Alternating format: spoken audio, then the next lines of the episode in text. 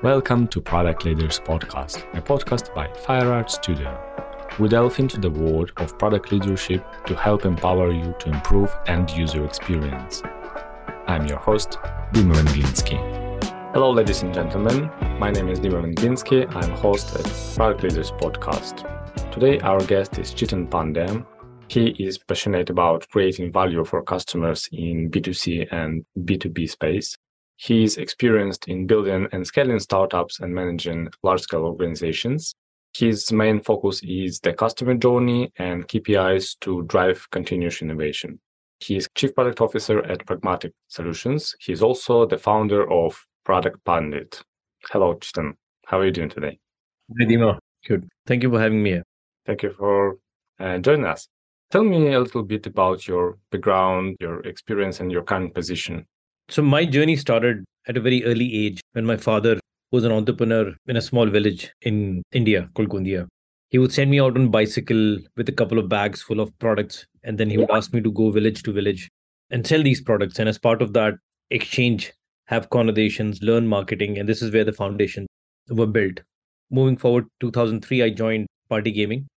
Party Gaming was at one point in time world's largest online gaming organization in 2005, it listed in London Stock Exchange with a valuation of around 4 billion pounds.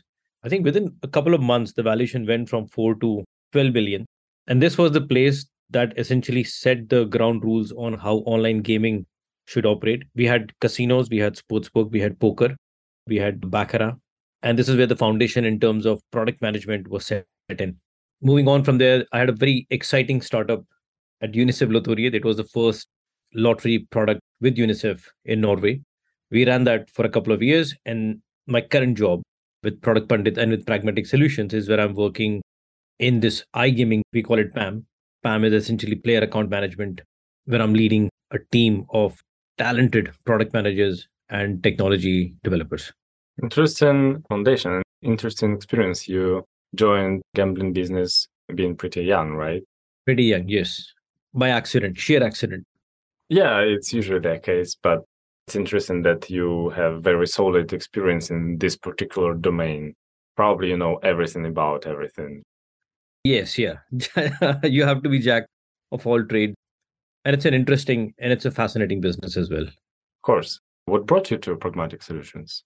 The reason I joined Pragmatic Solutions was this was a conversation I had with one of the founders of Pragmatic Solutions. And at any point in time, I've experienced that when you're dealing directly with the founders, founders that are much more invested and they're invested out of sheer passion to build something really great. And that was the key reason why I joined because I had the opportunity to work directly with the people who had built the organization. And also, quite a lot of colleagues that I have in Pragmatic Solutions were also my friends at Party Gaming, which made the transition a lot easier. You've been working there for two years, three years now, right? Almost three years, yes. Cool. And how it was? How it's been? So far? Yeah, it's been challenging. It's been fantastic. In fact, three years back when I joined, we had roughly 20, 25 people in the team. Now we are hitting 120, 150 plus. So the growth has been pretty quick. Yes, helped by pandemic because during those days, quite a lot of people had moved or turned towards online activities, including online gaming. So it has grown, and along with it, its challenges have grown as well. And that's exactly the phase that we are trying to manage within the organization, making sure that the culture isn't lost making sure that when we go from a small number to a large number, we don't lose what made pragmatic solutions unique. So that's the challenging and the exciting phase that we're going through right now. Got it. And tell me about the company a little bit, what it does. Yes. So it's a platform company. The secret is in the name, iGaming platform. One of the key reasons why we entered into the platform model was if you look at the last decade or probably even more going back, you have platform organizations that have come up facilitated quite a lot of requirements. Take Airbnb, for example, doesn't own a single house, but it's connected. It's a platform that connects everybody. Take Uber, for example, doesn't own fleet of cars, but it's provided a platform that connect people and owners with cars and create a system. As we know, Uber has been same with Amazon to large an extent, although I know that Amazon has started moving towards also having its own mini factories of producing products. But by and large, these are platforms that facilitate and integrate communication. And I think that's where we are unique that as an iGaming platform provider, we provide a facility where anyone can have an idea for a game. Anybody can have an idea in terms of creating a unique product model for gamification. But every gaming product requires account services, requires deposit and cashier services, requires risk management. So, by leveraging all the knowledge that we've had over the last couple of decades, we've created a platform which any game provider can plug into. And once they're plugged into our system, they naturally get the benefit of risk management, of account management, of bonuses and promotions, of all the wealth of knowledge that we've acquired over these years. So, yeah, in a nutshell, this is another platform going by the trend of how platform organizations are the ones that are better placed in providing a service that is common across all the other components. So you're in B2B space, your clients and users are businesses. Absolutely. We are in a pure B2B space. Okay, got it. I always curious because we talk about that with CPOs a lot in different scales of companies. How close are you as a CPO to your end users? How often you talk with them? So this is almost a daily conversation. And it started from the fact that when we started this, when I joined this actually, there were a handful of people who are dealing with the clients. So by virtue of that fact, the account management ended up reporting into me as well. So even though I was the chief product officer, I also dealt with the clients. I dealt with daily escalations. I've dealt with things like incident management, written documents. So I have a conversation with my clients on a daily basis. And without a direct conversation with the client, it gets even harder to understand where the client has its problem, has its challenges, which has even been made difficult by the COVID. Almost everybody had to work remotely. I haven't met some of my clients, which I actually met very recently in the conferences in London. But for the last two years, when we had this pandemic going, we didn't meet anyone face to face. So it was even more important to talk to them on almost a daily basis and have some kind of a health check. So, yes, the interaction is very frequent. And the other reason why the interaction is frequent is because the gaming industry is extremely dynamic. It changes almost on a bi weekly or a monthly basis. For example, Sweden decides to implement online regulation, and that goes through a major upheaval because a lot of the clients are operating in Sweden and now they need to figure out that if Sweden regulates online gaming, what are the rules and balances I need to follow? Finland can do the same thing. The entire global system is now moving towards more regulated gaming. And that's why you see countries talking more often about regulation. Some countries have taken phenomenal leap, a lot of lead. For example, UKGC, the United Kingdom Gambling Commission, is one of the leaders in terms of implementing these regulatory practices. But every country, slowly but surely, is moving towards this model. And that means it impacts my operator's business model, which means it impacts me, which means we need to have very frequent connection and conversations. Yeah, I heard that uh, UKGC, even now, even after the loot box, uh, loot boxes of EA games, yes, because they treat it as gambling as well because you pay for them and basically you can tell that and i'm in agreement with ukgc loot boxes are and should be regulated. Yes definitely. It's not safe.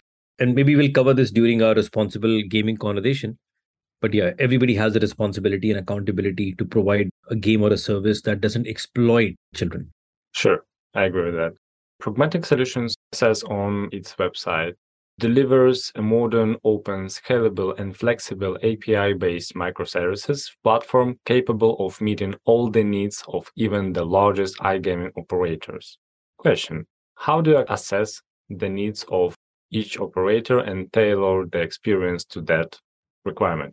Yeah, that's interesting. So we always start with a base template of having X or Y modules that we make available to every operator that we onboard.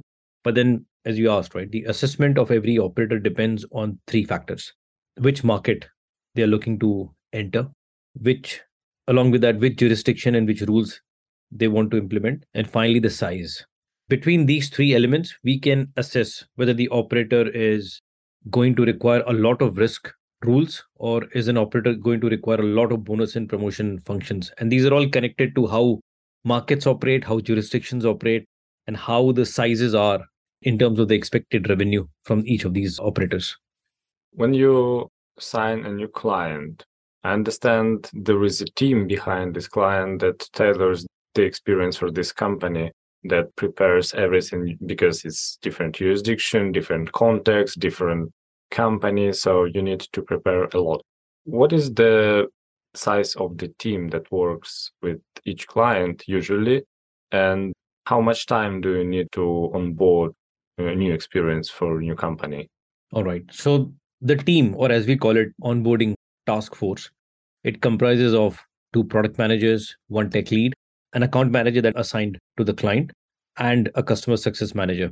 And within this, we are able to close the scope, close the requirement. It's always the first step. This is what we have. This is what you need. Let's close the gap. Once the gap is scoped out, by and large, it takes us less than a month to actually get a client live. Obviously, there are other elements in terms of clients wanting to add additional features or client add, wanting to integrate some new providers. But we have been able to reduce the time to market from almost three months, which is when I joined in, to almost a month, looking at even reducing it even further down so that it becomes a completely standardized service. But just to answer your question, within a month, we've had clients go live on our uh, platform. Oh, that sounds really fast. It is fast, yes. Kudos to your company. Thank you. We are proud of the speed with which we operate here. And all credit to my technology team. They're, they're phenomenal. Absolutely phenomenal. Yeah, it sounds really, really fast. No, I worked in gambling a little bit far, far away. I mean, 10 years maybe ago. And I remember the operations, it was a nightmare. Yes.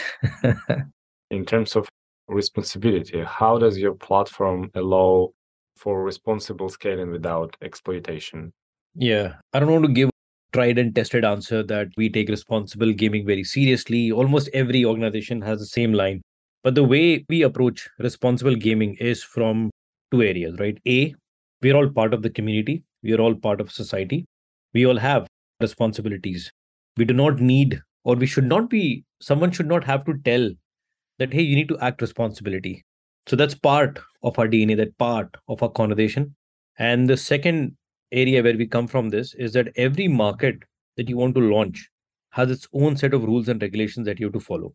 So I'll stress more on the first point where you want to understand that when you go live in a particular market, every section of the society, every area, every place that we go live in, uh, you'll always find clients that are vulnerable or clients that are susceptible or clients, I wouldn't even call them clients, or, you know, for example, underage children who should not be playing online. In fact, there are age validations on movies, there are age restrictions on games. Even my six year old, I don't let them play certain games on PlayStation because it's not something which they will be able to understand. So we have our own internal risk rules. We have our own internal data sharing. And the way it works is say you're a player who signs up, A, you need to go through all the verification. We have at least five KYC, know your customer verifications on the platform that check that every single detail that you've entered on the platform is correct, that you're not underage. For that, we use third party integration services. For that, we use address lookups. And we make sure that you are who you are. You are not underage. That's the first check. The second check is as you start spending money on the game, our intention is not for you to spend your entire life's income on the game. That's not the idea of having games for fun. The idea is that we understand, again, this is based on data sharing, this is based on the player behavior, that if somebody is depositing, say, 10 pounds, has an income of certain amount, that's considered okay. But if the same player starts depositing 10 pounds every day and starts losing, that's an alarm bell. That's something that we do not encourage. So every player, when you create an account, has to set a daily limit, a monthly limit, and then based on these limits, we validate and check that the player is not going beyond the limits that they have set for themselves. And coming from the business point of view, almost 80 to 90% of revenues which are generated on all these gaming companies are from less than 10% of their customers, which we sometimes label as VIPs. Now, these are customers who know what they're doing, who have been at it for a number of years. Some of these, you may say, are professional gamers and gamblers in their own right. But the rest of the 90% that brings roughly 10% of the revenue include vulnerable individuals that should be protected. So if you look at it, the idea is to make sure that people who are experienced in gaming should be given the right experience in platform. People who are not experienced in gaming should be given support. And also, if you identify that somebody is attempting to spend more than their means, we should stop them. We should prevent them. There should be no marketing communication sent to everybody. And I think on this right, UKGC, MGA, all the other regulatory bodies have done quite a lot of good work in enforcing these rules so that even by mistake, you avoid any of these things happening to the customer. And that's essentially the DNA conversation that we have internally that for us, responsible gaming is not something that we enforce just because someone asks us. It's because we all have families, right? We all have vulnerable individuals in our lives. And it's our responsibility that an experience of game should continue and remain pure in terms of gaming. And just to close off that point, although we look at gaming and other industries in terms of responsible gaming, there are other platforms. So you talk about Instagram, and I remember a case a few years back when there was a lot of self harm because children could watch self harming videos. And this is again a similar example that there will always be vulnerable individuals in our society. And if you're making money, if you're generating a business, if you're operating profit model, you have to take accountability and you have to show responsibility towards protecting those individuals. Instagram or Facebook cannot wash their hands off saying, not my problem. It's the algorithm doing the job. Or YouTube can't say that hate video spreading, not my fault. It's the algorithm doing the work. Similarly, us as a platform or our operators that operate on our platform have a sense of responsibility and we can't just, we shouldn't just be washing our hands off. So I can talk about this topic for hours together because we really, really believe that to be responsible is the key for you to succeed. You're part of the society, you're part of the group, you're part of the community. I can listen it for hours. It's not a problem. Very interesting. Question. You said that, for example, one person starts spending 10 pounds every day and you flag it as a not okay behavior. But how do you determine whether he can afford it or not? Maybe it's a new whale, new VIP because it's Arabian prince and 10 pounds for this person is nothing, or maybe 1,000 pounds every day. So, how people transit between being flagged as a risk person under a risk of overspending to being a VIP? It's a good question. So, we always start with a minimum threshold of 10 pounds we don't start with a threshold of thousand pounds. So even if you're a Prince of Arabia, if your first deposit point should be limited to 10. And if you have the capacity to spend more, then you would have to get in touch with the customer service. You would have to have a conversation with the customer service and you would have to convince the investigation team that you are indeed who you are and are capable of spending more money. And only once all the checks, so there's an affordability test, requires you provide information with regards to the incomes, so that the teams can assess whether you are able to spend more than the general threshold of 10 pounds. And this is a guideline and a guidance that we work with the UKGC and MGA. So every quarter, there's an assessment because, as you know, affordability changes with, with time. Today, you think 10 pounds are a small amount of money to spend on a daily basis, but maybe six months from now, if the economy starts struggling and people start finding it difficult to make ends meet, this 10 pound can become a major issue. So we work with the gaming commissions, with the gambling commissions to check the threshold. We always validate with them. And also we have our, our own data points to check that uh, affordability tests are done. The area where they're living in, essentially something where it shows that they can afford to spend a bit more money. Documents reflect. There are conversations with the investigations team and the customer because in most of the times you have to have face-to-face communication we've also implemented uh, facetime checks so earlier it used to be okay to just send a document right? You scan a document and you can forge a document. But we made it mandatory that it's not just sufficient to send document. You have to actually be on camera on a live camera which you can't fake. Plus you have to get validations from your bank. And every area for example in uk you cannot use credit cards. We stopped accepting credit cards because it's risky. You don't have that threshold with the credit card. So there is external data, there is internal analysis and data, there's gaming commissions. Everybody gets together and creates a model that assesses on a regular basis. And that's how we identify if there are vulnerable individuals within the system. Interesting. And this affordability tests and customer care is on your side or it's on client side with uh, your support? Right. So as a platform, we have our own internal rules. We have an extensive rule of risk management, linked accounts. And on top of that, we integrate with multitude of third-party providers who actually specialize in this. So there's GBG, one of the top in UK. There's Comply Advantage. There's uh, Necton, uh, who have real-time messaging system to identify trends among players and customers. So there are at least seven or eight various KYC providers that we work together to identify and assess the player behavior. Okay, interesting. Another question about jurisdiction. If let's say I want to open a casino in Larnaca, I have to follow the Larnaca's jurisdiction, or if there is a player who came from Europe, so he is European citizen, he is allowed to use GDPR compliant policies, right? And probably there are more policies that I don't know that are connected to gambling. So I should treat this customer as he's playing in my Larnacas casino or as a European citizen? It's a good question. So, by and large, there are two regulated markets, unregulated markets. If your country, if a jurisdiction is part of a regulated market, for example, UK is part of a regulated market, Malta Gaming Commission has a set of countries in Europe. Germany has a regulated market. Spain has a regulated market. Ontario has a regulated market all these countries which have already a regulated market and jurisdiction, for you to create an account, you would always be directed or redirected to the website which is setting within your jurisdiction. And from then on, there's a real time connection between the platform and these regulatory authorities.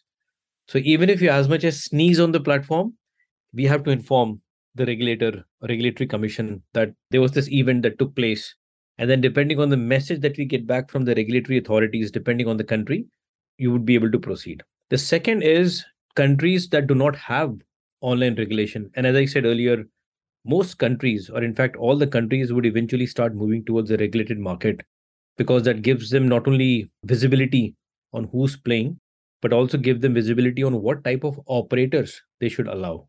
In order for you to operate in UK, the rules and the requirements are extremely strict.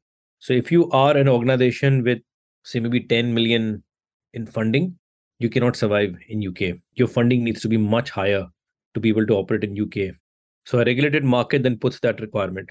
The non-regulated markets, if you are part of a non-regulated market and there are operators operating in non-regulated market, then that's where it depends on how the operator puts the responsible gaming checks and balances. In our case, for our platform, we have completely moved towards a regulated market because we do believe that platform as an operator that is working under a regulated market under the guidance of countries gambling commission we are able to provide a better service.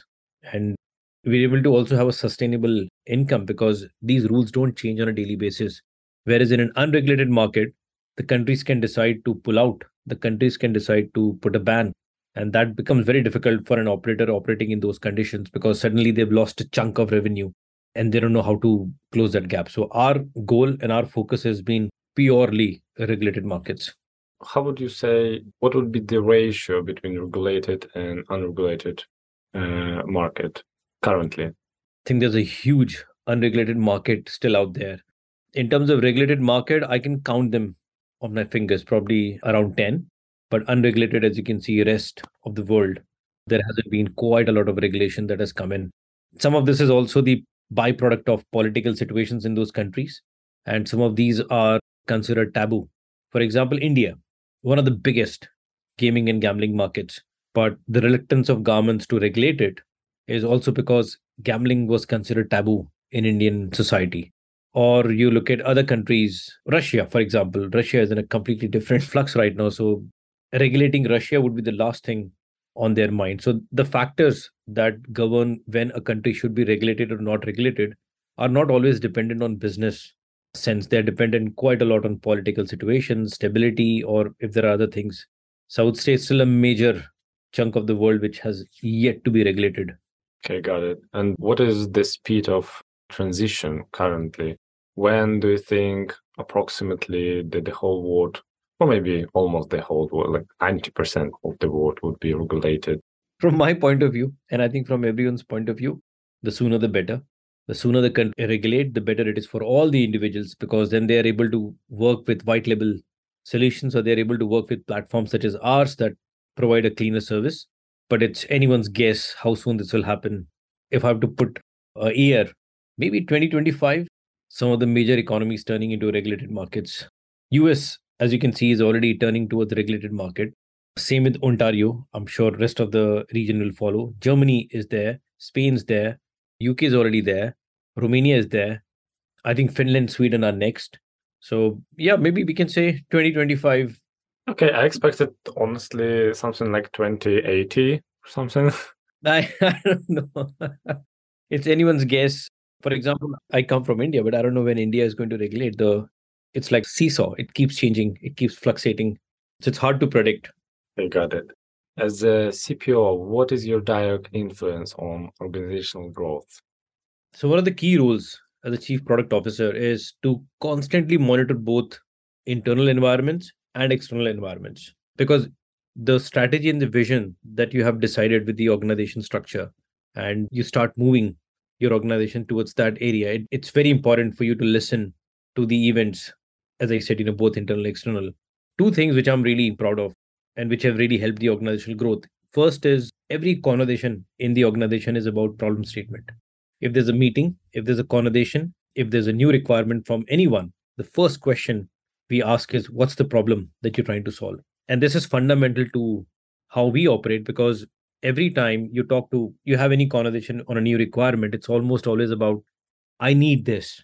I need you to do this or build me this and we actually start drilling down into the problem what is the problem that you're trying to solve a very unrelated example from the gaming industry is suppose the customer has a car customer comes up and says replace the tire of my car now that's what the customer thinks the customer needs. Now I could simply replace the tire of the car, charge the customer, and he'll be on his way. Or I could say, what's the problem? These are all probing question that you ask. You ask why three times, or you ask the problem statement. And it turns out that the problem is tire is deflated, it doesn't have air. So in which case I'm just going to get air pump, fill the tire with air, and the customer will be on his way, as opposed to you know the previous one where I just blindly replace the tire and you can clearly see that the customer would feel cheated if i were to give that solution of just a brand new tire it would waste my time my resources time and third it would not send the organization in the right direction right we believe in an organization where you focus on the problem and give the right solution so that i think is one of the biggest cultural changes and biggest influences that we have in terms of growth and the second which is again related is lean canvas so lean canvas is a slight modification to business model canvas by Alex Osterwalder. Lean canvas was created by Ash Maurya. And it again starts with the problem statement with key metrics. One of the interesting question is when anyone comes up with a big roadmap item, you say, what's the unfair advantage that we have for doing this as opposed to someone else? So I think all of these elements combined with deciding where and what requirements to pick up, depending on which phase or stage of the organization you are in those are things that have direct influence on the organizational growth okay got it uh, it's good to, example with the car i used to say that customers usually don't need a machine that make holes they need holes right yes and you remember i think it was ford who said that if i'd asked customers what they wanted they would have said faster horses when he came up with the ford motor so i'm not discounting the fact that customers never know what they want they do but our job is to direct or guide the conversation in the right way. Customer might have a genuine need why he or she wants something, but by digging into the problem statement, you're able to validate the requirement. Yeah, it happens in our company as well that customers come to us and ask for better design website, new website, for example. And our UX designers usually ask them, but why you need a new website? I mean, your website is piece of shit. Yes, no offense, but it's probably works because you have money because your business is running, right? So why you need a new website? Oh, you know, it doesn't look good and stuff. So we dig deeper and we dig the data and we understand that it's actually could work better. So we do a redesign not because customer says so, but because we know that we could improve the numbers, right? You get to the problem. Absolutely right. Uh, we are trying. not, not every customer allows us to do so. It happens quite often that people think that they know exactly what they want. So they are customers. Okay. You want that. All right. But yeah, I understand what you're talking about. What is one mistake you've made that taught you the most? So let me start by saying that I've made plenty of mistakes. Who didn't? Yeah. I've made a lot of mistakes. I've learned quite a lot from my mistakes. One of the mistakes that probably taught me most was when I started my leadership journey, and it's probably something that will resonate with, with everybody who's been in a position of leadership, is sometimes you let the constant pressure get the better of you, right? You're building a team and you're also delivering. The mistakes that I've made in terms of that by focusing on the deliverable, by making the conversation transactional, I almost stop treating individuals as humans. You start treating people as a resource chunk. So, data, yeah. As a data point, and I know that by all means, data is key. I believe in empirical evidence before any decision is made. But behind every data point is a human being, and they are unique. Their journeys are unique, their requirements are unique. And sometimes when you have this speed which you're growing, you end up treating people as transactional elements that's one danger and also the other danger that that creates is you start disconnecting from yourself since that mistake i've been meditating every day i do yoga most of the days i even have the friday we call it friday one and a half hours catch up with the team where we don't talk about work we just connect. So for example there are some product managers who are artists. There are some product managers who actually make stuff and sell it on etsy. And that creates that diversity that creates the conversation which is not just about work but it's about bonding with the team. It's about understanding that in order to be a good leader and effective leader it's not just about barking orders. It's also about connecting with them and somewhere down the line you feel that disconnect was i think one of the mistakes that taught me a lot and so i really consciously operate any pressure that i face i prevent it from translating it down into my team they need to be protected they need to have their own rhythm of working. So yeah, that I would say is one mistake that taught me the most. Yeah, but it's very good approach of yours. It's also connected to our families, right? You work hard at work, you go back to home, and then you have your mood with you that you created and that's thrilled through work. So you need to limit it somehow. Absolutely. You bring it to your house, right? It's so infectious and before you know you turned into this person that you know how we look back at our college life so when we catch up with our friends at college and say we had fun and this is how we used to lead our lives and slowly slowly you turn into a completely different individuals that almost unrecognizable and that's because you allow the pressure to change and that's i think probably one of the biggest challenges that we all face with increasing pressure on work increasing pressure on every other aspect of life right and yeah that's a slippery slope yeah, I agree. We are almost run out of time. So, last closing question is Do you have any interesting insights about your domain or its customers that you can share with us? Yes, plenty. For example, like I said earlier, almost 80 90% of our revenue comes from 10 to 20% of our customers. When we launched in Spain, our biggest product was Sportsbook, and we signed up some of the football legends in Spain, assuming that the market's going to really go good. But it turned out after a major expense on the campaign, bingo was the key product that was popular in Spain, which we hadn't thought of. So every country that we went with some hypothesis, with some assumption, we've always learned something interesting or exciting that actually, you know, we thought this is going to work. And I don't know if you remember, this is quite some time back. That's how old I am. Zynga. Do you remember Zynga Poker? So this was the American startup. And Zynga had about 8 to 9 million customers in UK we signed a deal with Zynga, and our analytics team said that listen, Chetan, 8 million customers Zynga has. If we turn them into playing poker and casino, even if one person convert, we'll be millionaires. And so we signed the deal. Five years, we ran Zynga Casino, Zynga Poker. We didn't get more than 50, 60 customers. The, the amount of money we spent was just abysmal. obviously the analyst left the company. So every time, every launch, we're learning something, we're adopting to these changes. Yeah, I would say these are some of the examples that are really funny and fascinating. Yeah, this is very interesting. Thank you very much. Thank you for your time today. It was very interesting conversation. We learned a lot about your domain. I could listen it for hours again, but we can't. Thanks for the opportunity, Dima. Much appreciated. Product Leaders podcast is brought to you by Fireart Studio. I was the host, Dima Venglinski. To find out more about Fireart and how we aim to build a brand that will contribute to the world with useful products that empower people and make their lives easier, visit fireart.studio. Search for product leaders in Apple Podcasts, Spotify, and Google Podcasts, or anywhere else podcasts are found. Make sure to click subscribe so you never miss any future episodes. On behalf of the team here at Fireart Studio, thank you very much for listening.